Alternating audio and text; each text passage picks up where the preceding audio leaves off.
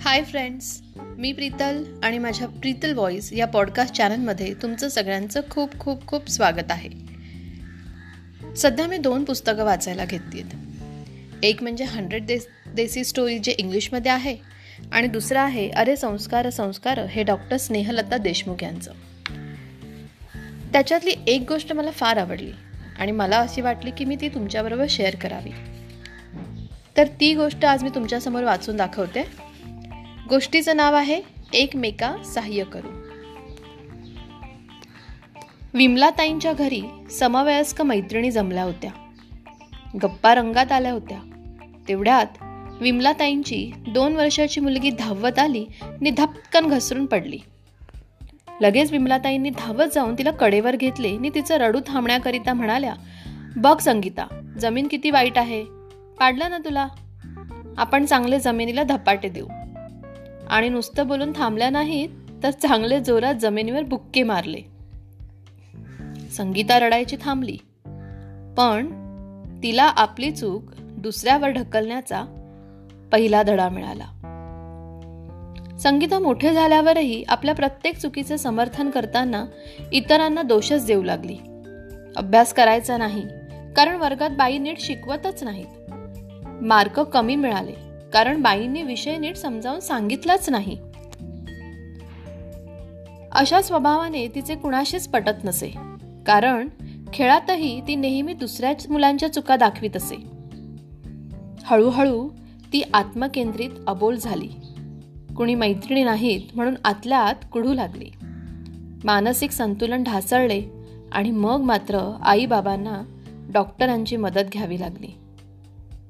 डॉक्टरांनी एकच मुलाचा सल्ला दिला संगीताला आपल्या चुका मान्य करायला शिकवा. एखाद्या एकत्र कुटुंबात नेत जा. तिथे वास्तव्य करा. सगळे कुटुंबीय कसे एकमेकांना समजून घेतात व मीपणा टाकून देतात हे उदाहरणाने पटवून द्या.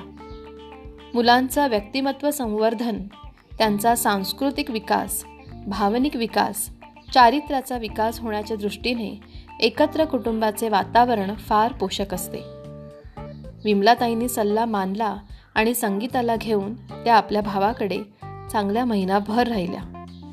तिथं आजी आजोबा मामा मामी मामे भावंड यांच्या संगीता चांगलीच रमली.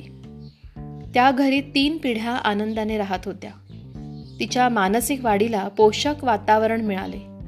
तिच्यात आमूलाग्र बदल झाला आणि तीच संगीता सगळ्यांना शिकवते. एकमेका सहाय्य करू अवघे धरू सुपंथ. कशी वाटली ही गोष्ट? पण हे खरंच आहे. आता आम्ही दोघं आणि आमचा एक किंवा आमची एक असंच कुटुंब असतं. त्याच्यामुळे मुलांना भावंड किंवा भावंडांवरचं प्रेम किंवा त्यांच्याबरोबरचं शेअरिंग हे कधी कळतच नाही. आणि म्हणूनच प्रत्येकाने निदान अगदी सख्ख नाही पण आते भाऊ किंवा आते बहीण मामे भाऊ किंवा मामे बहीण मावस भाऊ किंवा मावस बहीण यांच्यात एक नातं निर्माण करावं. आणि त्याच्यासाठी आई वडिलांनी नक्कीच पुढाकार घ्यायला हवा. भांडणं ही सगळीकडेच असतात पण मोठ्या माणसांच्या भांडणाचा परिणाम मुलांवर होऊ देऊ नका. आशा करते ही गोष्ट तुम्हाला सगळ्यांना खूप आवडली असेल. जर तुम्हाला ही गोष्ट आवडली असेल तर अँकर ॲप डाउनलोड करा. म्हणजे माझ्या प्रीतल्स व्हॉईस या चॅनलमध्ये जे काही मी लेटेस्ट स्टोरीज टाकेन ते तुम्हाला नक्की ऐकायला मिळतील. आणि मग तुम्ही तिथे क्लॅप करा किंवा मला फेवरेट म्हणून सबस्क्राईब करा. पुन्हा भेटू. एका नवीन गोष्टीने एका नवीन सुविचाराने. तोपर्यंत बाय टेक केअर आणि नमस्कार.